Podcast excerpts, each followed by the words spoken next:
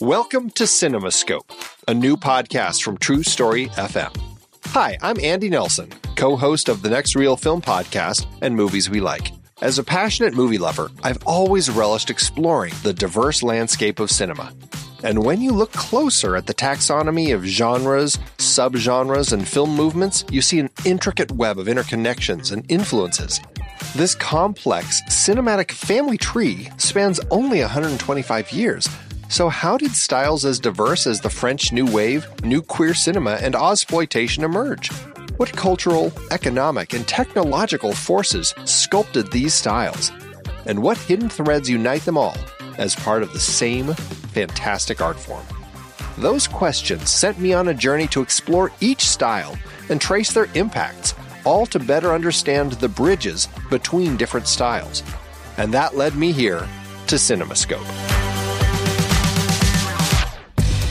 In each episode, I'll be exploring one particular genre, subgenre, or film movement in depth, inviting expert guests to help us all better understand what defines that style, how it came to be, and what branches it in turn influenced on this big cinematic family tree.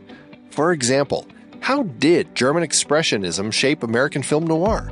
What's the difference between westerns, spaghetti westerns, and Brazilian nordwesterns? We'll examine the economic and socio political forces that birthed categories like blaxploitation, and we'll spotlight visionary films and directors key to the evolution of different styles.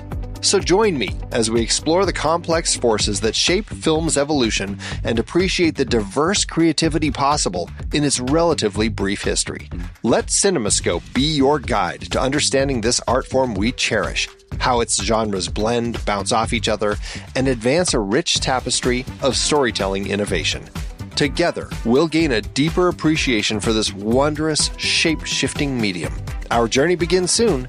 Be part of this adventure by subscribing to CinemaScope today.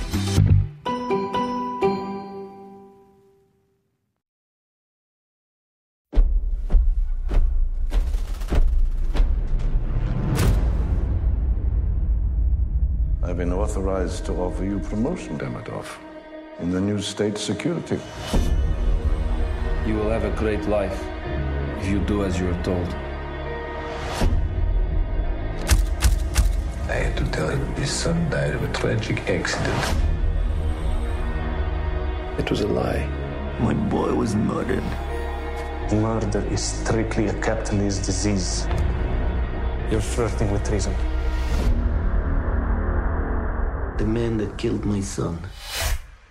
He's still out there.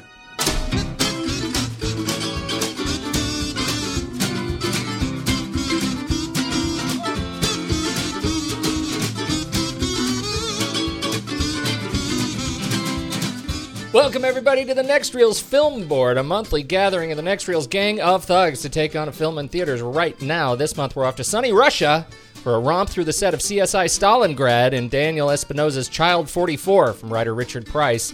Uh, before we get into that, please allow me to introduce our most respected thugs in residence, weathering the icy cold of a Vladimir winter, sporting a one of a kind stole of rat fur, Andy Nelson. Perestroika! And the haunting shadow of his former self, malnourished from his diet of wooden nickels and regret, Tommy Handsome back on the board. Russian things! And still reeling from his last night at the orphanage when all he got for Christmas was lonely, Justin Jaeger. and me, clearly struggling to find anything funny about the setup of tonight's film. I'm Pete Wright. Thank you, everybody, for uh, hanging out with us to talk about Child 44. Before we get into the show, you should learn more about us at thenextreel.com slash filmboard. Follow us on Twitter and Facebook at The Next Reel and make sure to subscribe to the show for free in iTunes or your favorite podcast application. Gentlemen, the film. I have been refreshing Rotten Tomatoes over the course of this week leading up to seeing this film, and over that period, its freshness rating has fallen precipitously, landing tonight at 27%. Mm. On for 49 reviews. I I am I really, genuinely, deeply want to know how you feel about this film, how it stood up to your grueling line of critique. Uh, starting this evening with Mr. Jaeger. Hello.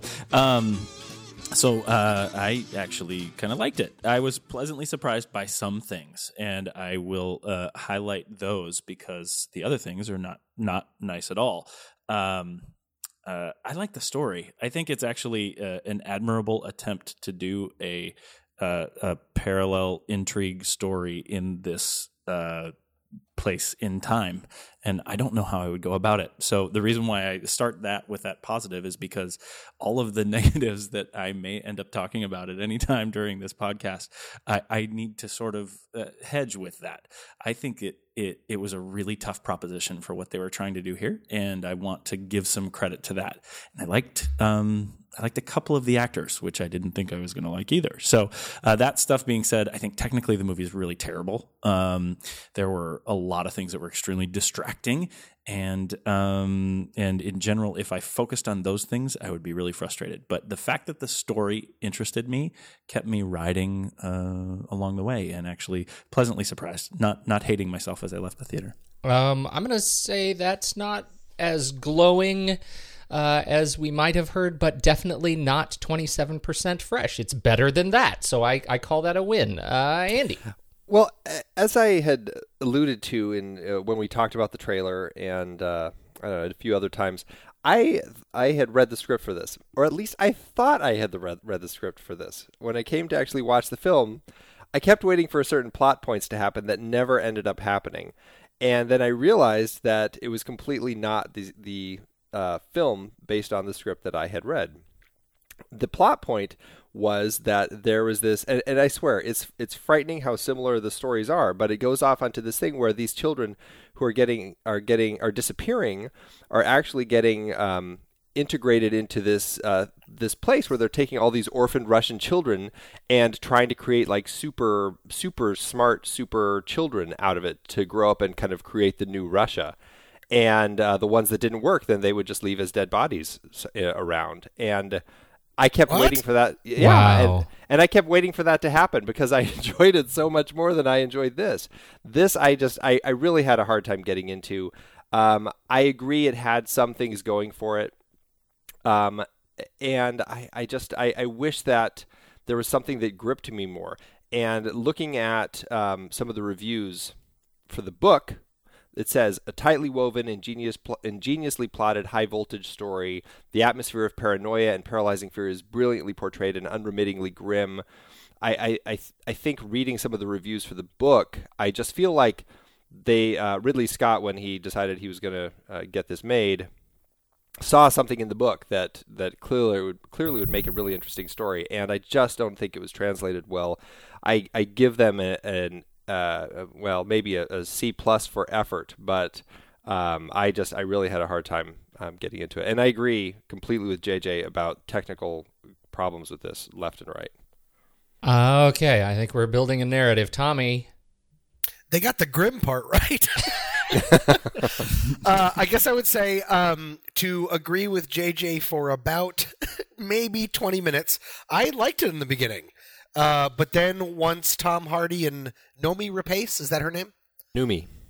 Noomi. Once Tom Hardy and Noomi Rapace uh, got uh, deported to Grosstown, the film just became progressively more ponderous, tension-free, and unfocused. And I felt it just got stupider and more overstuffed, and I ended up hating it.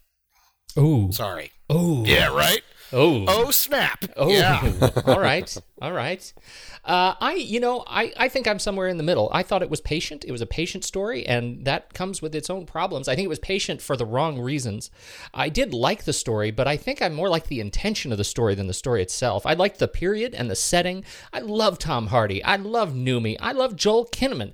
I regret not seeing more of Gary Oldman and Jason Clarke, who were woefully underused in this film. But uh, sadly for me, the performances and their presence of these people that I really do like a lot.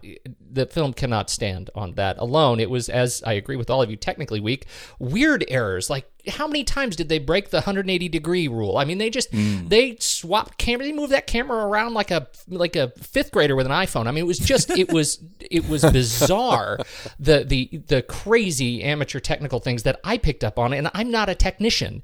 Uh, the the biggest challenge for me though was the fact that there were two stories going on here, and it felt like the film could never commit to either and Yep. I I deeply wanted it to commit to one, and at some point, uh, you know, I didn't really even care which, and maybe that's another telling thing.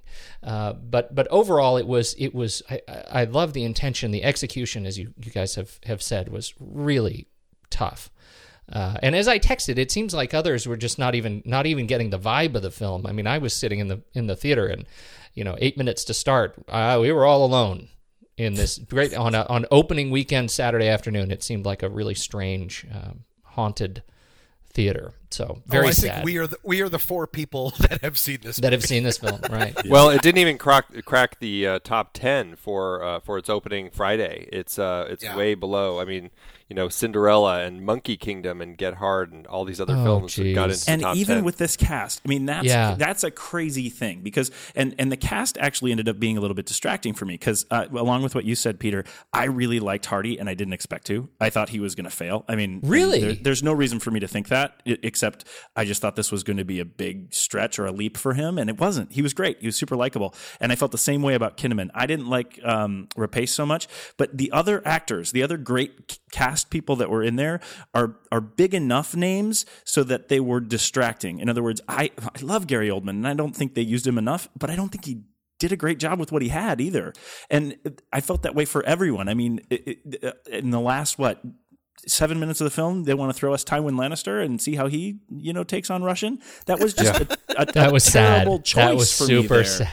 I think was- I think the film would have been better served by putting in uh, you know hungry young actors that wanted to tr- or young I mean more fresh right people faces that we hadn't seen to try this and to try and to try to get it right. I think it may have come off better for me instead of trying to think how these marginally big names fit into this movie. I agree with that, and I think a big of the problem, a lot of the problem is that it's such a prestige project, and that the Yeah. book was enormous. And Richard Price is one of my favorite writers, Hmm. not necessarily for screenplay, but ever since Clockers, the book, not the movie, I love him and all of his The Wire friends and stuff. And I think the screenwriting was a huge problem with this movie, but I think like everyone jumped on it because this was Oscar bait it sure seems like it was. Yeah. and it turned out to be completely completely the opposite That is a real shame, Andy. Where do you where do you stand on the the casting and the uh, accents and the the uh, stunt casting of this film?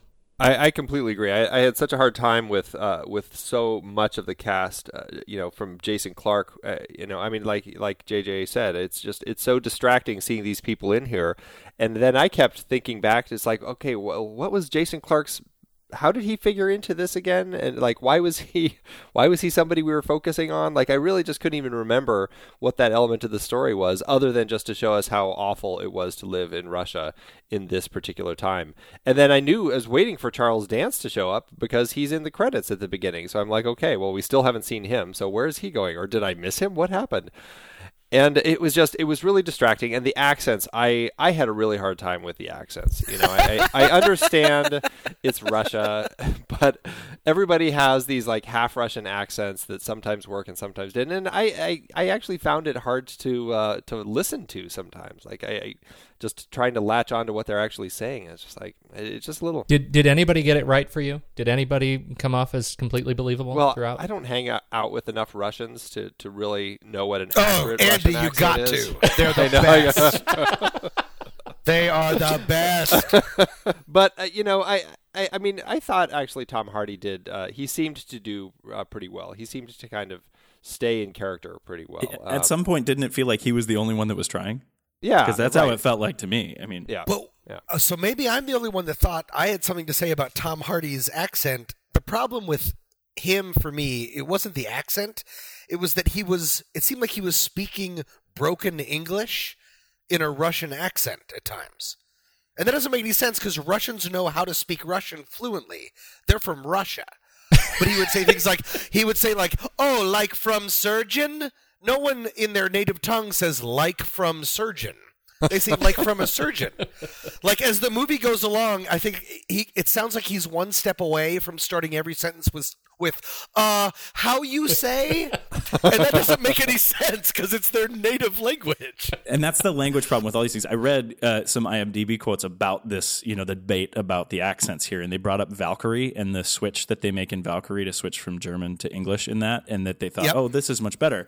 But the problem with it is if if if someone's going to attempt it, if Tom is going to uh, Tom Hardy is going to try to attempt it, they actually have to do the broken English part of the translation because when you when a Russian is speaking in English words with a Russian accent, there's literally words in English that don't exist in Russian. So to actually get the accent right, you have to. I mean, it's just the weird thing of that when you do it. stupid like who I- is that for Yeah, and then they should I'm just give it at you. I'm really, Yeah. I'm really proud of you knowing that.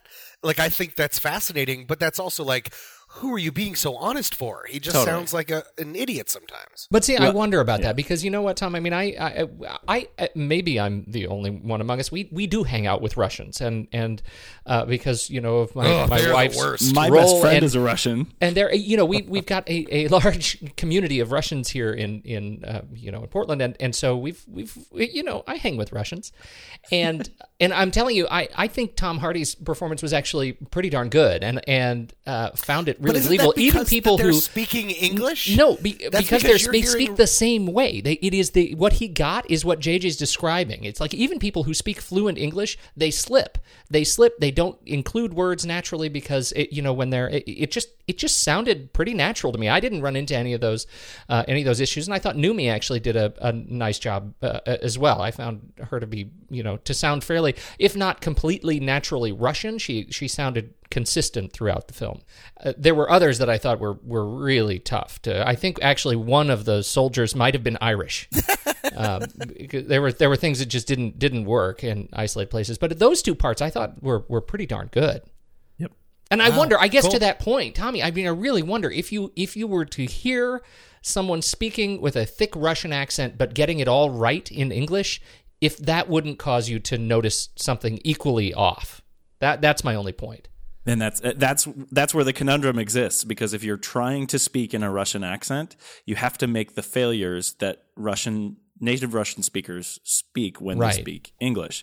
Otherwise, it's just false. So, But when they speak English, so why? So, but to go to Pete's right. point of, I mean, when uh, because I understand Pete what you're saying, but everything in what we're talking about is based in them speaking English, not their native tongue.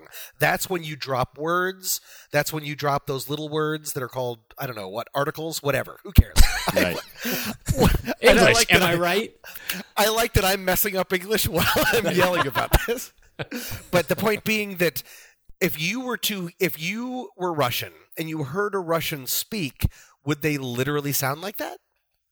Would they sound so brokeny I'm searching for this word or losing a whole part not whole parts, but just like little parts of sentences? I don't think that is a fair argument because this this movie isn't for Russians speaking Russian. right. This movie is for Russians pretending to be Russian, or people pretending to be Russian, speaking to Right. English people based on their perception of what Russian sounds like. It's tough. Yeah. It's tough because it brings in, I mean, even the fact that we're having the discussion makes it kind of distracting in the film, right? Yes. Yeah. No, that that makes sense. Uh, what all you guys are saying that we need that, and maybe I'm I'm speaking too much for you guys, but like that we need that uh, disagreement, that verbal sort of disagreement, in order to make this work. And I'm just surprised because I mean, Pete, you brought up the idea of if you had, uh, which is fascinating, and I I haven't been able to think it through yet, is if they just talked perfectly in these Russian accents and talked perfectly, I would assume that I would have been fine with it. Why wouldn't I? Well, that's uh, that is, I think, the the question. Yeah. I, I think if you if you if you have any experience with a native Russian speaking their version of fluent English, and they haven't really concentrated on that level of perfection in conversational English, they will drop the words. That's just that's that's you know my my experience is pretty limited. You know, so uh, So it's okay. So what you're saying is that it's made for American or English speakers that are that hear Russian people talk. Okay. yes, yeah, I, and there's a It's certain a, that is a weird, complicated choice. It is- Oh, but it, but that makes sense if you're saying that that's sort of shorthand. Yes, For that's how what we're that's gonna what I'm okay saying. with like, like that's the choice. You either make that choice and say we're going to try and make this as as sort of legitimately appropriate for the ear of our audience, or we're going to go, you know, completely fluent. In which case, you know, eh, we should probably just do it subtitled. Um, Got it. Okay, that makes a lot of sense. This podcast is about dialect, right? it is the dialect. We spoiled dialects. It Sorry, is I'm tricky good. though. It is tricky though. I mean, thinking about like uh, this is something that filmmakers have to figure out at the beginning of any project when they're getting started when it deals with a different language how are we going to tackle that are we going to have them just speak in their their native dialect whatever it happens to be english or or you know from or welsh or whatever it is or are we going to pr- make them all speak with a russian accent or are we going to do it Or all British whole thing accents. or all British accents, right? Because that's you know Americans like to do that. You know, we'll, we'll have them Yeah. all speak with a British accent because it's it's European. It sounds sounds like Right. they could be from there, or do it all in Russian and then subtitle it. It's it's something that uh, filmmakers are always dealing with in these films, and it's uh, it's just one of those interesting things to see how how different filmmakers deal with it and how it ends up working. Well, and I think that's a, the the only other sort of option. I think had they actually done it in Russian with subtitles, it would have been. I, I mean, it's already been torpedoed in the box office. It would have been damn near impenetrable uh, had they actually done it subtitled. Then it's a Well, and, you know, and considering that uh, Russia uh, banned the film. That it wouldn't have helped wouldn't have their helped. case any if they had it all in Russian. Uh, but but the bigger the other question is, I mean, why accents at all? I mean, do you feel like the accents? Clearly, we had some problems with the accents. But why, you know, is there a room to just say, you know what, we're just going to do this and it's going to be completely straight up, you know, Tom Cruise American English? I think I think it's because the cast is international. So because they have so many differing accents, they had to settle on one to get somewhat in a middle range. Yeah, because otherwise you'd be ending up with, like you said, the the kind of you had the faint hint that one of the soldiers was Irish. Well, think of all the different origins of all the actors. I think they needed to say you're going to try to do something, or else they'd all sound so vastly different that it would just be a mess. Huh? Smart? I don't like the new guy. a little too smart for my taste. All right, so let's uh, let's let's let's do our best to dive in just a little bit to what this movie was actually about, if we can if we can figure it out. And and here's the premise: the film was pitched as a murder mystery, a series of nasty child murders, forty four of them. Uh, it's it's in the title, Uh, and that we have this sort of uh, investigation. The trailer is very clear; it's an investigation into these child murders. Is that what the film ended up being about for you? Maybe about a third of the time. I felt like weird. I don't know how to express this. Like, I felt like the the because I already said that the film was unfocused. I felt that the film was unfocused and overstuffed. That I felt like completely wrongly because it was really the part that I was the most interested in. That the film every once in a while was like, oh right, the child murders. We've got to go back to that, even though that is the driving point. I felt for the movie because it deals with so many other issues that uh, that's why it felt so unfocused to me. Is that the story uh, that you ended up wanting to see, Andy? What do you think? Um, I, I, I think I would have rather have just settled on the child murder story. I mean, you know, again, going back to the book, reading about it, it, it deals with all this Soviet era uh, problems that they were dealing with, where it, the the state kind of is running things, and they're you know the just the paranoia. They also, according to the uh, Wikipedia, the book also deals with the education system the secret police apparatus, the orphanages, homosexuality in the USSR, mental hospitals. It deals with like there's so many things that it's dealing with, and I feel like they were trying, like the writers and and uh, the director, they were trying to capture a lot of that to kind of help us get a sense of this world where the story was taking place, which is an interesting world, but when it, you're focusing the whole thing on just this this child, um, you know, murder case, it just feels like um, it, all that other stuff is just it's confusing the issue. I think I would have been happy either way if it focused solely on the child uh, the child murders or if it focused more on just you know this horrible life in Russia at the time. But having it all mixed together, I just don't feel like they were able to find focus. Agreed. I, I think that's a yeah. I agree, and I think you know this is one of one of your uh, sort of pet platforms, Andy. I think is the struggle of adaptation. Uh, it- you know what it takes to to take a book and turn it into a movie in a really smart way. In this one, man, to your point, they gave the mental health apparatus literally one line. Uh, in the film, the homosexual uh, uh, challenges in Stalin's Russia, they gave what a, a I don't know, a, A couple scene. of lines, Yeah, a scene yeah, maybe, yeah. but it was completely tossed aside. Um, you know, just I, used for propulsion of the child. right, exactly, but but But in a way that seemed like too distracting. Yeah. really bizarre kind of a way. It was it was really distracting. It's like you know we're going to shoot up a flare on all of these issues that are otherwise significant that you're going to think your gut is going to tell you, holy crap, they're t- making this about the homosexual issue in in Russia and the fact that homosexuals are persecuted. Oh my God, they're making this about the mental health. We have to care about all those things, and then they don't follow through on any of them.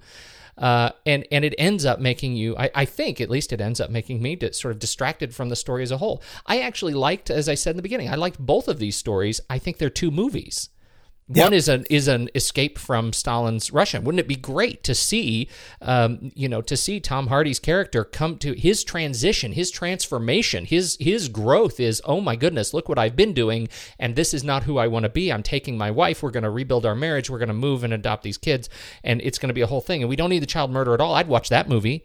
I'd also watch the child murder movie. I'd watch that whole thing.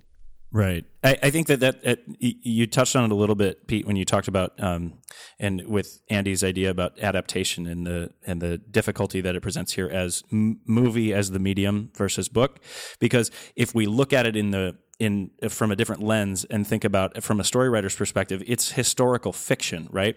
So everything that has to do with all those little tidbits, um, the, the political uh, intrigue, the the mental health, the homosexuality, all the things that they gave a little bit of just a tiny moment for in the film were actually more about setting. This is this is my contrarian point of view of why I actually like the story because I, I actually really thought that was special to me going in, and I think that's what Ridley Scott thought, right? Because he found this piece of historical fiction in book form and had this period in mind, and then there's this story that's woven through. So all that you mentioned the two films, the the Escape from Stalin Russia, that is a film in and of its own, but that's simple in in in the first way of thinking about it. And then the child movie the murder movie is simple as well. I think the challenge that maybe excited Ridley Scott and the thing that I think is great about this is that they try to show you both and that everything that has to do with political intrigue is about setting the setting for the historical fiction and the child murder mystery movie is the fiction so uh, the way that i'm evaluating it or the reason why i love it is because uh, there was a lot to be put in for setting and that makes the other story, the fiction story that's in there, interesting. And that's kind of why I liked it. I agree that it isn't executed well. I agree that at, at, at some point you get kind of lost in where you're supposed to care. It seems like the filmmakers got lost too, and they put more importance on one and, and the other and switch that back and forth. And, and that's difficult, but I think that speaks to the challenge of what they were trying to accomplish here. And, and I thought it was admirable. I, I liked both stories and I was interested in both of them. both of them enough. You're interested in both of them enough to make, uh, eh, eh, you know, a, a solid premise on its own. Mm, I don't know if I can. I don't know if I can say that much to it, but I, I think those Say two it. stories. Say it. the idea of this period in time in history with this fictional story in it, I hadn't seen that before.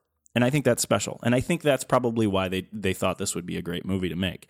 Um, and I, I, I guess I sat in admiration of that. And, and I liked learning about both stories. Again, I think the execution is where it failed. Yeah, I, you know, I think you just described why. You know, we did this as a, a trailer pick on the on the show couple months ago, and and that, that I think was almost to the letter why I said I was interested in seeing this film. I think it was, I, I think the period and the the sort of the cultural conflict, this that these these uh, multiple sort of competing ideologies that all come to a head in this period in time post World War II, uh, you know, Stalin's Russia, reintegration. I mean, it's just a crazy period in, in history, and I think that's a really interesting setting. Uh, but uh, again, I, I and I don't think that the the escape the sort of transformation story is that simple. And i think that's a problem because you know in this case it was played off as pretty simple. It got super muddy right in the middle when they get arrested and have to figure out kind of what you know what is going on. There there was a whole twist where i thought at one point that maybe he was intentionally sent to this uh, he was captured and sent away from Moscow and sent to this other thing. And the first thing, this other city, and the first thing he discovers as now a demoted uh, infantryman uh, is another child murder. I thought this can't be a coincidence. That's It's way too insanely easy. convenient. Well, It's Nest- insanely But convenient. Nesterov thought that too. So you were just right Yeah. in the story with that. I mean, honestly, that that was what Gary Oldman was saying to him. But see, so, it, it nev- that never paid off. It never No. that was never resolved. So insanely convenient for us and the two actors, but clearly not for the writer or director. I agree with JJ that it's a fascinating world, but as as he was saying, uh, it's all in the exhibit. I admire the story, and I bet the book is great. The film let me down across the board. I mean, from from writing and beyond.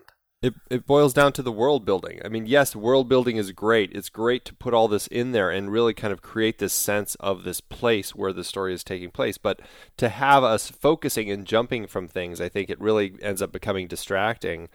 And I think, uh, you know, I think a lot of it falls on, uh, from my perspective, on Richard Price's adaptation of the book and then Daniel Espinosa's terrible directing. okay, let's talk. Let's talk a little bit about that. Let's go into that because all of us have said there were technical issues that really that bothered us enough to make note of them in this film. Andy, talk about terrible directing first. I, I just felt that he, he didn't have a good handle on the story and the and really the thread that he was trying. I mean, he knew that the child murder was kind of the thread that he was following, but I just felt like he he wasn't sure how to give the right amount of emphasis to certain things, like some of these other issues that we were that we were just discussing. I felt they were overemphasized and the child murder like by the time that we were leading to the resolution of that and we've got the confrontation in the woods i just i almost didn't care anymore because it just seemed like uh, so uh, we got to it so uh, we got to that ending so uh, I, I don't want to say haphazardly but it, it just it seemed just a little uh, accidental and, and here we are and, and we're in the forest and, and here he is hey conveniently he stopped and, and we just we're running and here he stopped his car we run up the hill and there he is and he's got a kid and Yeah, And he that was it. car. They were on foot. yeah It and like they he none of it he- makes any sense. he he didn't he either didn't drive very far like he went just around the corner and stopped and dragged the kid out or or they just you know I mean it's snowy I guess they followed his tire tracks I don't know but uh, it, I don't know I just felt like it all just kind of got uh, put together very very um, m- messily and I just felt like it wasn't organized and I also just didn't like the way that Daniel had his DP shoot it especially the action scenes where So I've bad. talked So about bad. you know being a fan of shaky cam before but this was uh, possibly the worst shaky cam that I've ever seen and I just I mean I couldn't follow what was going on it made me sick I like that the train the train action scene was incomprehensible. Wha- You couldn't why- tell what was oh, really yeah. going Yeah. on. And Why do you then the director was like and then the director was like, Okay, for the last one, let's also cover everyone in mud. As if that was gonna help. Like ridiculous. you know it, it was so it was so ridiculous it made me actually think I, clearly they have swapped out all of the actors with their stunt doubles because that's the oh, only reason you would make this a mud fight of that extreme it was Oh. ridiculous Yeah, that makes sense. it was just ridiculous i that i absolutely agree on that one that the So- stunts were terrible So those are the obvious shaky cam problems. But how about the scene the, the uh, near near to the final scene of the movie where uh, where Hardy and uh, well, I should say uh, Demidov and Raisa are walking up to their new daughters that they're adopting, and they decide to go shaky cam over their back of their shoulders as they're approaching these girls, and it and it's never still. Like, what is the purpose? Why? There's no Because reason why you would do that. Oh, it's so terrible. That and then the perspective. I mean, how they set this up. So as you're leading up to the forest, right? He's shooting uh, Demidov and Raisa from the forest. So we're uh, the audience looking at them in the forest. That makes uh, there's no Yeah. logic there. well as- as if he was spying on them I, it, Yeah. that confused me horribly Oh, I was so confused by it. And, the- the- and then there were these um, the it, when they first get to Rostov and they get to the um, the tractor factory. There's these. There's literally three times that they that they zoom the camera, and every time it's um, it's a manual zoom, and the camera moves as they're zooming. Like one of the times was when the the guy that he got all the information from, the the the head, the manager at the at the tractor factory, is up on the stairs, and they start with a wide shot and they push to it, and the camera moves the entire time they're pushing. There's no reason to do that. I mean, you can just do it mechanically. There's no re- uh, I was, it was so sloppy and slow, so oh, I don't clumsy even from a understand what you're. Can you explain a teeny bit more what you're saying? Yeah. So anytime the camera, well, and, and I'll make a generalized statement that Andy kind of touched on earlier. Anytime the camera was moving in this movie, it was pretty much bad. Uh, if if they set the camera up to move, it was. I mean, it's it's like they had no sense of keeping it still. Um, they the you could take it from a blocking perspective. They did the last mark before they edited out of something. They they had doors shut on the camera. They had some of the aerial shots. They let as they're following the train, the train would go out of the screen, and you had no focus. You were back on the the forest. There were all these real major problems from a camera perspective, and then also from editing. So if you talk about these zooms, it, it, they when they got to Rostov, there's three times where you have Demidov's perspective. He's sneaking. So their idea, I think, was that they were going to put him looking at a far distance away and then focusing on something, right? So they started Right. with a wide when shot he's trying to find the bad guy. trying to find the bad guy. So they see Yeah. well, and and even more so than the bad guy, he's trying to get information. So he sees the manager up on the stairs going in or out of his office, and they start with a wide shot, and then they push up to him, but. As they start the push, you see the camera jiggle, and it never really sent. I mean, just little things like that, like do it again or do something oh, I smart see what you're saying. I think I and I have a, a guess for that. I think that that is, and I have no standing on this at all. I think that what that is is a bastardization of what has become a short fix for naturalization. but meaning that's a- shaky. Well, that's yeah, a talk shaky more cam about that. Problem, A you are a you are there feeling in a weird way. It's kind of like you know, just look at it like in the office. right. of that cameras move all the time and especially in a gritty film like this that's a dumb way of trying to make it seem less uh you know Dolly's less crane that it's more gritty and more real you are there Well, it And really is, and it's all over films, you know, like Chronicle It's- it's and, and all over Cloverfield. It's all over found footage films. This isn't a found footage film. It just looks dumb. but it's also all over narrative films it's it has become uh, why i brought up the office is because it is found all over the place a lot of times i'm not saying it's good but i'm saying that that is a dumb shorthand to try to make things seem more real. I think probably borrowing from found footage even when they know it's not. It's very different from things like the office because that was always supposed to be a from a filmmaker's standpoint that you're very conscious of the camera. Same with found footage. But the same difference is even in TV shows. Uh, I've seen it tons in um, what's the latest TV show that I watched? Uh, House of Cards has it. Uh, what's the one where they're oh Togetherness? HBO has it. A lot of narrative, and maybe I'm maybe it's more in TV, which is becoming more and more like film than I know. Is when there's possibly no no possible camera in shot. That is becoming the new norm.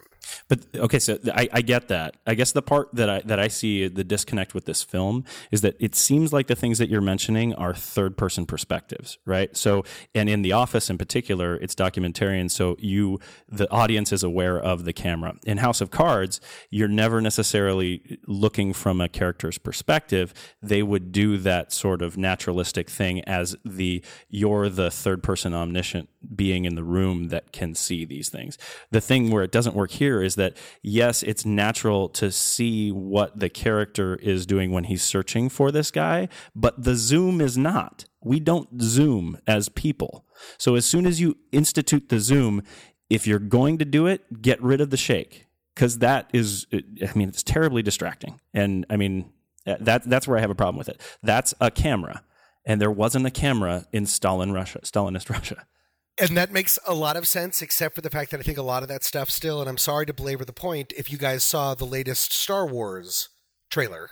oh, Star there's Wars, a there's yeah, Star Wars trailer. There, it's rather with shaky- extravagant. It is Yeah. filled with shaky cams and snap zoom. That is J.J. Abrams' way, just like Battlestar Galactica way before him. Uh, not way before him, but in space movies, Battlestar Galactica always had shaky cam and always had snap zooms. That's becoming the new norm. I And would think bet that's that if worth sort J.J. of Abrams wondering. made Child 44, that we would like it better. Well, and the thing is, all right? we we certainly would. Let's let's talk to Kickstarter. the thing about it is that Oliver Wood shot this, and we've talked about him on the show, Pete. He did all the Bourne movies. Yes. And Yeah. I think this the shaky cam in in Bourne Supremacy and Bourne Ultimatum is vastly superior to the, what he did here. And I think it just falls to the director not work not knowing how to work with the DP and shoot a film in a way that makes sense. That's I, that is I think exactly the point that in in the examples you just mentioned his his previous films you never really lose your sense of place in the in space right whether it's in an apartment getting thrown out the window whether it's uh, wherever it is even on on a train on a moving object you never lose your sense of place and I found myself losing place all over this film Yep. The director's Yeah. choices set up the DP to make distracting camera moves. I, I completely agree with that. now he just came off of Safe House what do you guys remember of Safe House this Other is than I uh, didn't see Espinosa it. That's all anybody I see. Safe House was Don't it know it. No. okay well Denzel there you go. Washington? it was Denzel yeah, Denzel and Ryan Reynolds Uh, nothing Wait. Oh, Safe House. I loved it. No, I didn't see it. I don't. I just knew that Denzel Washington was in it. All right. Well, this was a good part of the talk. I think I'm gonna I'm gonna bookmark this because I think people are gonna want to zip right into it uh, to this particular segment. Well, do you know what happens to people who do not phrase their veiled threats in the form of a question? I do not know what happens with question. They did that like four or five times in the movie too. where like every time they wanted to threaten someone, it started with a question. Yeah. Do you know I will shoot you? Oh, shoot! I really, I, re- I really spelled it out. All right, let's go back to Richard Price a little bit. I know we've already mentioned Richard Price and uh, you know love of his uh, some of his books, but uh, let's talk a little bit about uh, structure of the screenplay. Um, Andy, you want to tip off on this one? I, I mean, I, I feel like I've, I've kind of said it uh, before. It's just, you know, I just don't think that uh, he found the right way to structure the script where he balanced it well enough uh, between the the crux of the story, which was this, you know, trying to figure out the child murders, and everything else going on.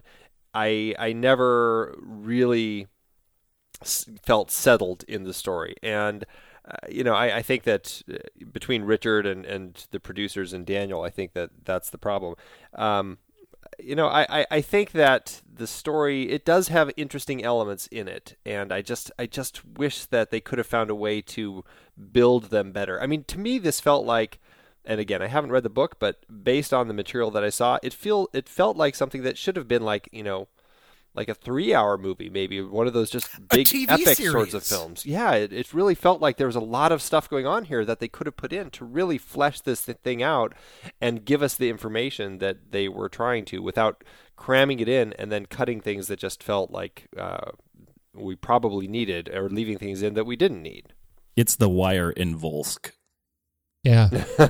you know, I think that's a really good point. And I think we we just talked about Daredevil and what's so interesting about Daredevil, the way they're bleeding out information through the through each, you know, episode of this 13 episode series. It it sort of feels like that treatment would have would have been uh, better for this property. Like to be able to really invest in these characters, in what's going on, in their marriage, in their, you know, in the their struggle with and for children, in like there's just a lot in here that I think uh, you know, I could really enjoy um, but it Absolutely. it, it just did not uh, and that's that way. that's the heart of where this movie fails, right? Because it's 137 minutes, and if you wanted to focus on one of the stories, you could have probably cut 22 minutes of it and made it a tighter film. But they had this allegiance to, you know, probably the themes that were in the book, and they didn't know whether it needed to be a three-hour film, a TV series, or you know, just something simple and wrapped up. And it does feel like one of those films where they probably, as they were going along, were starting to feel like there were problems. And I, it felt like people were coming back into it. Some of the producers, or maybe it was Lionsgate, coming in saying, you know what? It's not feeling like it's going in the right direction. Let's let's focus more on this, or let's focus less on this. And it felt like a lot of a lot of fingers started getting into it and kind of changing things up. But even with that as a possibility, which I think makes a lot of sense, I mean, Moscow. Can we talk about after they get deported to Sootville or whatever it's called? What's it called again? Volsk, Sootville. Volsk, Uh, Volsk. That's the that's Grosstown. Okay. literally Volsk. The whole the whole part Blart. where they go back to it's the Blart town. the whole part where they go back to Moscow. I mean, that's a huge amount of time in the movie. And then when it's all over, the first thing that Andy Nelson says, Andy Nelson, what an idiot, Tom Hardy says.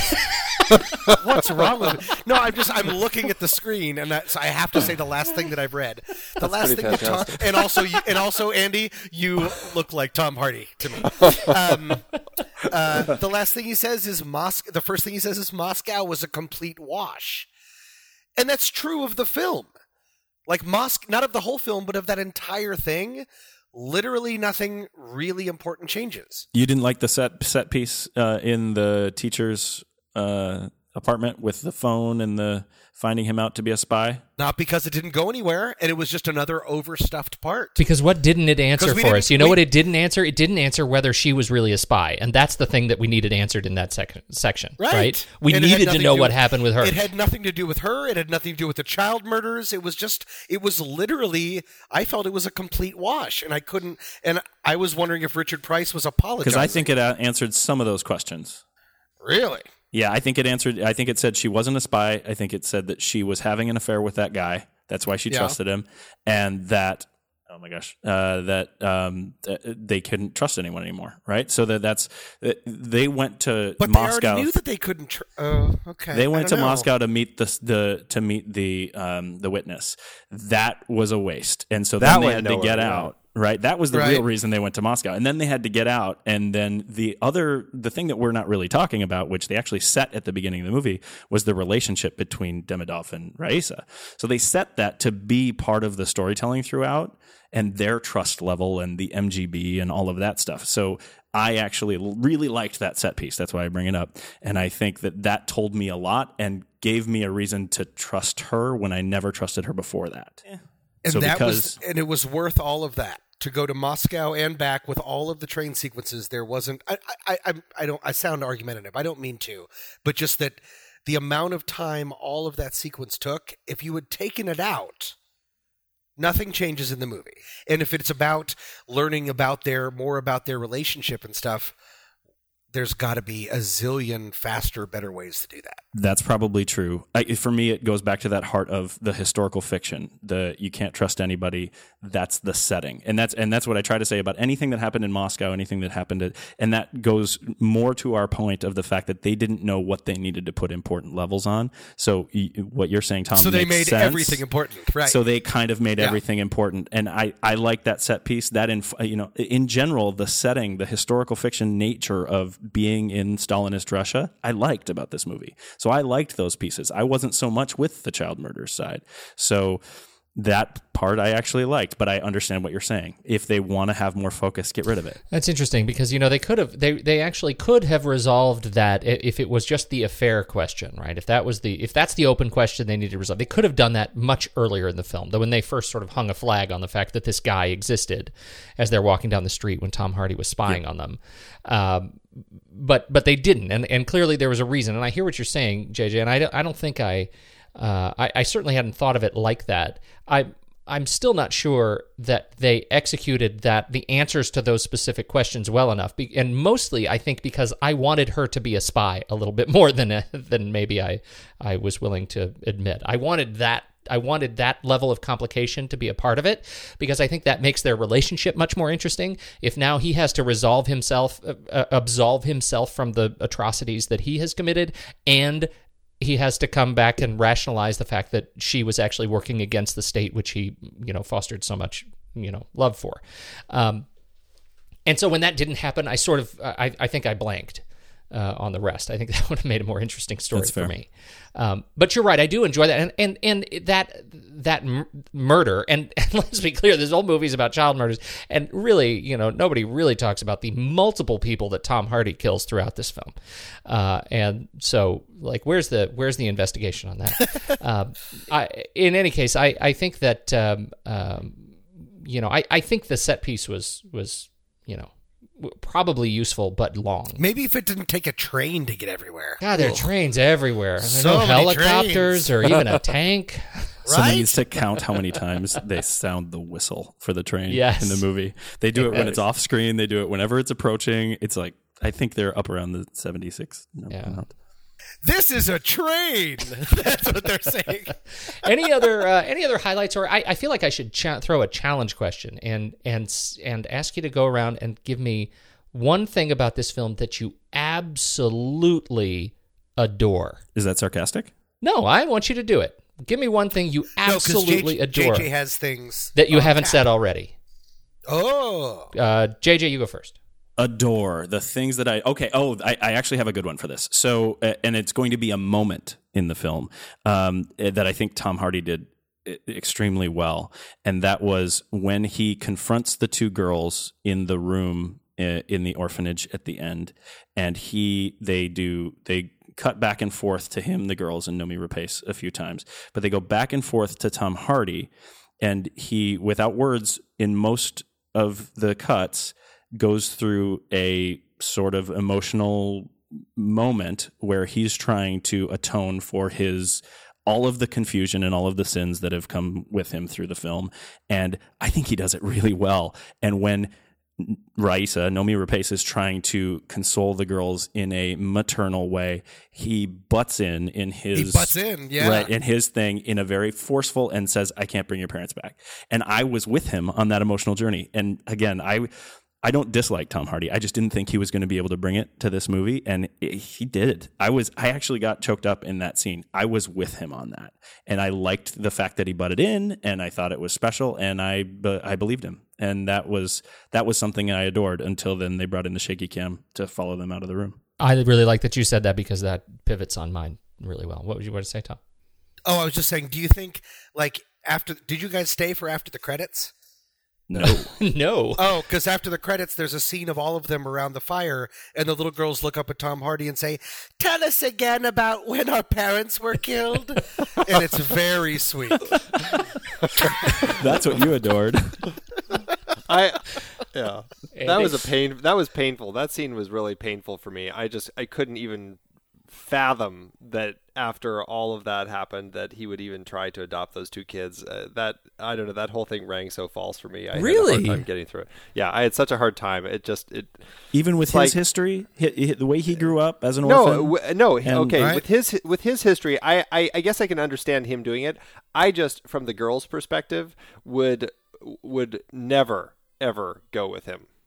Never. even I- it, with the Russian orphanage, like the lore of how bad Russian orphanages are. I- you know, I don't know. I had such a hard time that they're like, "Sure, we'll go with you." It's just like it just rang so false to me. It's like, "Sure, you you're you're you're there. You were instrumental in our parents getting killed, but we're but take us and be our new daddy." But you know what, Andy, and this is why, and I'm, I'll just jump in because I think this is my the thing that I adore is actually the uh, the uh, setup for that particular punchline, which was the the actual assassination of their parents uh, on the field, because I really thought that Tom Hardy's reaction during that sequence was. Um, I thought really good and really genuinely conflicted. And uh, when he goes into the house and sits down next to them as they are, you know, terrified and in tears and just sort of, you know, stone cold, and he starts packing their little dolls in their little tiny suitcases. I thought that was really touching, and and um, as horrific an environment as that you know they had created, that was the start of his sort of move down this path of questioning his own journey and his own sort of legacy. And He was like the best of the worst. Right, and I, I really beginning. liked it. It was it was a really rewarding sequence when he punches Vasili in the in the face, you know, and it, as as he stops him from, you know, doing that. You know, it doesn't actually stop him. But I, I just thought that was the thing I adored. I thought that was a, a really well executed sequence. With this conversation, we go back to your first question, Pete, and the thing of what is this movie about? And for me, based on what we're talking about here, it's kind of changing in my mind and in a positive way. Is that, you know, I'm reading about all this political, everybody's saying it's propaganda and all these things. But potentially the the the story here for me is about that even in the worst one of the worst times in Russian history, there were people that were part of the bad parts of Russia that cared as well. And then there were those that did not mm-hmm. Yeah. in addition. So you think about those two stories that we have. We have the the setting, we have the and then we have the child murders. Both of those are set to explain that story for us. They just didn't do it very well. Yeah, no, that's a really interesting perspective. It's a story of these brothers. It's his brother's story on this different going down these different paths. The children of Stalin's Russia. I don't know. That's that's what the story is to me now. Yeah, that's interesting. Well, and that's why the book was probably so received so well. right, right. Andy, what'd you adore? This is hard because I, I don't adore a lot in this film, but I would I'll have to say the thing that I, I ended up kind of liking was the um, the setup and payoff of the the conversation that uh, that uh, Demidov and Raisa have with all their friends at the beginning, talking about how they met, and then the payoff later when she's talking about um, how she really felt when she uh, uh, when she ended Oh, up yeah. with him and that she was going to have to marry him. I ended up liking that quite a bit, and and the fear and that she kind of went through of having to, you know, having to marry him, and she knew that it was, you know, she had no choice, kind of thing. I, I really ended up kind of, I liked that uh, compare and contrast to. Uh, to seeing how romantic it seemed at the beginning to the realities of how awful it really was. I, I like that too. Oh yeah, I you know I had forgotten that, but I think you know as a, a counterpoint, I think Tom Hardy's you know response to her was great too. That sort of I I refuse to believe this kind of machismo. Like, of course you have always loved me. Of course what you're saying is a lie. I thought that was just great. I great great point. Again in broken English. Why you say? Why you say? Why you say? Broken English. Go ahead. well, and it was helped by the fact that every time Raisa was getting beat up, she constantly was yelling his name. Leo, Leo, Leo, as if he didn't know that she was getting hit and wasn't going to do something about it. Anyway, Leo, Leo. Tommy, what'd you adore? um, on a much broader sort of uh, part, and this actually goes to it goes to what JJ is saying, what Andy's saying, Pete, what you're saying. I don't know why I singled you out. You even know why I'm being- talking? Yeah, no, the basic idea of just that I loved the world, and I was so disappointed by how the movie was handled, but. They drill it into the ground, and I get it, and it's the very first thing that you see in the movie. But the idea of in a Stalin-esque Russia that murder doesn't exist in paradise, that we can't we can't um, even believe that murder happens because that's just a Western ideal, and so that there is no homicide division, there's no anything.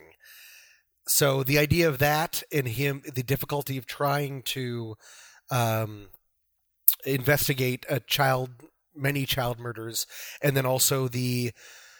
I'm a big fan, not a big fan. I'm fascinated by fascism and that kind of. I, I know that's a weird thing to say, but I'm fascinated by how that sort of goes down from like Harry Potter books and on through the line for everywhere. And when he has to go to the house and tell them that their boy died of an accident Yeah. uh, and then the mother screams, "A, tr- a train can't undress a boy." Uh, some of that stuff was that really hit me of just all of that that frustration and that horribleness really like uh, gets me sort of emotionally. Yeah, I don't feel Uh, great about that answer, but it's an answer. No, you know what? You did an admirable job with that answer, and I'm glad you were able to listen to your battle angels and not just be a downer. Oh, good. All right. I love fascism. Is there anything you know? I'm looking at Box Office Mojo, and uh, according to Box Office Mojo, this film made two hundred and thirty thousand dollars yesterday on five hundred and ten screens, and uh, that's not great. nope. Not great at all. Not not great. Uh, any other points that you you gentlemen uh, would like to bring up before we get to uh, the moment we've all been waiting for? there's just no stranger danger in paradise. All of these adorable young children are like, hey, just hanging out by the train tracks like a Russian does. What? You have a suitcase? Let's go hang out. Yikes. Stranger danger it up, Russia. That's all. It's the orphans. It's Fair the enough. children of Stalin's Russia. That's fair. Yes, you're right. Fair. I say it's time to rank it. Dead kids. Whoa. Talking about dead kids. Whoa, Flickchart. You need to head over to flickchart.com slash TNR Film Board, and then you can see all the films that we have uh, ranked as a gang over the last uh, several years and see uh, how these films ranked on your list. Let's do it. We've got Child 44 or Divergent. Divergent. I will pick Divergent. Divergent. That was really dumb. I mean, really, Divergent was really dumb. I mean, I'm going to Yeah, give it to you you. I'm going to give it to you. I'm obviously overruled, but I just want to, for the record, Divergent was so dumb. And that, That says everything you're a about Child 44. Yeah. uh, Child 44 or Insurgent? Child 44. I will go with Insurgent. Oh wait, which was the first one? Diver- Divergent. Divergent. Divergent. Oh, see, I didn't see Insurgent, but I'm still going to vote Insurgent. I'm gonna I'm gonna vote Child 44. So uh, Whoa, then maybe I'll abstain. Does that make it more Yeah. fun? then it I don't becomes Child think- 44. Yeah, then it's Child Oh. 44. All right, Child 44. Child 44 or or 42. 44 or 42. 44. I would pick 42. I'm gonna go with 42 on this one. I'm gonna go right in the middle at 40. No, I never saw 42. I was absent for that podcast, so I have to abstain. Hmm. Child 44 or Jack Ryan Shadow Recruit. Jack, Jack- Ryan. I'm gonna go Jack Ryan Shadow Recruit. Jack Ryan Shadow too. Recruit. Jack Ryan, Shadow Monster. Because speaking of of uh, Russian accents, Oh, yes, Right. there you go. There you go. Well, yeah, Mm-hmm. we needed some good old Kenneth Branagh in here to really, really juice it up a little bit. oh well, Child 44 or the Wolverine. Child 44. I'll do the Wolverine. Have we ever talked about those two good scenes in the Wolverine? Just kidding. I feel like those get brought up every single podcast. I just Uh, watched it. I just watched it two nights ago, and I think there's more than more than two. But Nope, for me, it's the just reason the why bullet train and the arrows. That's I like it. the arrows too. The whole yeah. the whole movie can be boiled down to three minutes of film time. What about the bear and the and the and the bar after the bear? Don't Oh, yeah, start about the the, bar and the bear. Come on. Oh. No, my point is the reason why I say Child 44 is because I think story trumps technical, and I like the story of Child 44 more. But I I totally hear what you're saying. Fair enough. wait. So I don't know where we've landed. Who's where? I'm Wolverine. Wolverine. And then JJ, you're Child 44. Child 44. Hmm. I'm gonna. I think I'm gonna have to go Wolverine on this one. That's because you don't know how Rochambeau works. I hate you. If it's a tie, you're going to say water or a be- or either water or a bench, and no one's going to know what you're talking about. oh, the rage. Too funny. Too funny. Tell me we're finished. All right, well, that puts it at number 25, smack dab between the Wolverine and Insurgent. 25 out of Oh. 33. JJ, are you okay with that? Oh yeah, definitely. Yeah, on my personal Flickchart, which I just did after I saw Child 44, it's actually just one step over the Wolverine, so it's actually right next to it. So Oh, it's right in there. very Oh, similar there to what go. we just said. Nice. Uh, I have not done my personal Flickchart on it. Andy, where did it end up for you? Have you done it yet? I haven't done it yet. All right. Tommy, do you know what Flickchart is? What's a computer? I'm gonna, I'm going to look it up on Bing. All right. Uh, this was uh, this was a good show. Where do we go from here? Have we uh, we have decided, right? We have decided. What's we're, coming up uh, next month, Andrew? We're coming back in just a couple weeks, actually, and we're going to enjoy a little bit of Marvel action with the big one Avengers Age of Ultron. Wow! How could we Oh, not? yeah. That's right. Love it, love it. Can't wait to see it. Very excited. Uh, I think that's it. Uh, thank you, everybody. Uh, Tommy Hanson, thank you for being here as always. Always a pleasure. Thank you for having me. And JJ, second show down. You still feel good. You still feel strong. I love you so much. Oh, I love having you here. And uh, Andy, as always, it's a treat. It's a real cupcake. Yes, it is. Cupcake and uh, a cupcake and a cherry on top. And thank Aw. you, everybody, for joining us, for downloading the show, for listening, for subscribing, which you should totally do for free. iTunes, don't forget. And uh, check us out, thenextreel.com slash filmboard. Love to see you around. Thanks, everybody.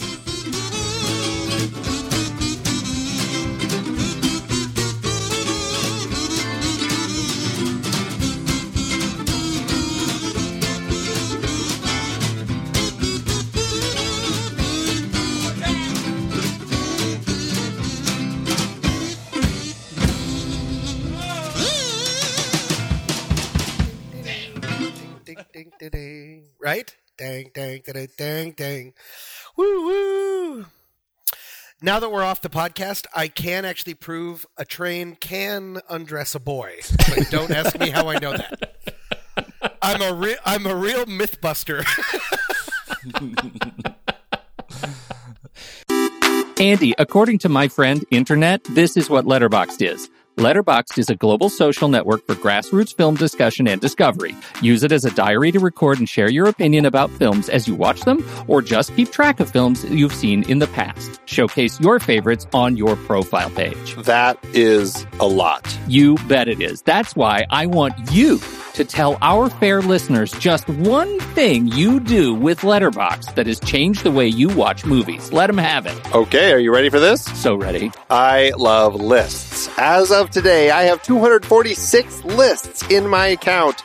I use them to track the movies I watch, organize them in all sorts of different ways. I track them by hand. I clone lists from other people. I use them to plan what I'm going to be watching, all sorts of things. I just, I love creating lists. It's a fantastic tool. Sexiest animated characters. Andy, what is this? We love Letterboxd, and if you're a movie lover, we are sure you will too. And when you upgrade from the free account, you will remove ads and support the great Kiwi team building this amazing service. Just use the discount code NEXTREEL or visit thenextreel.com slash letterbox to get 20% off your pro or patron membership. And it works for renewals as well.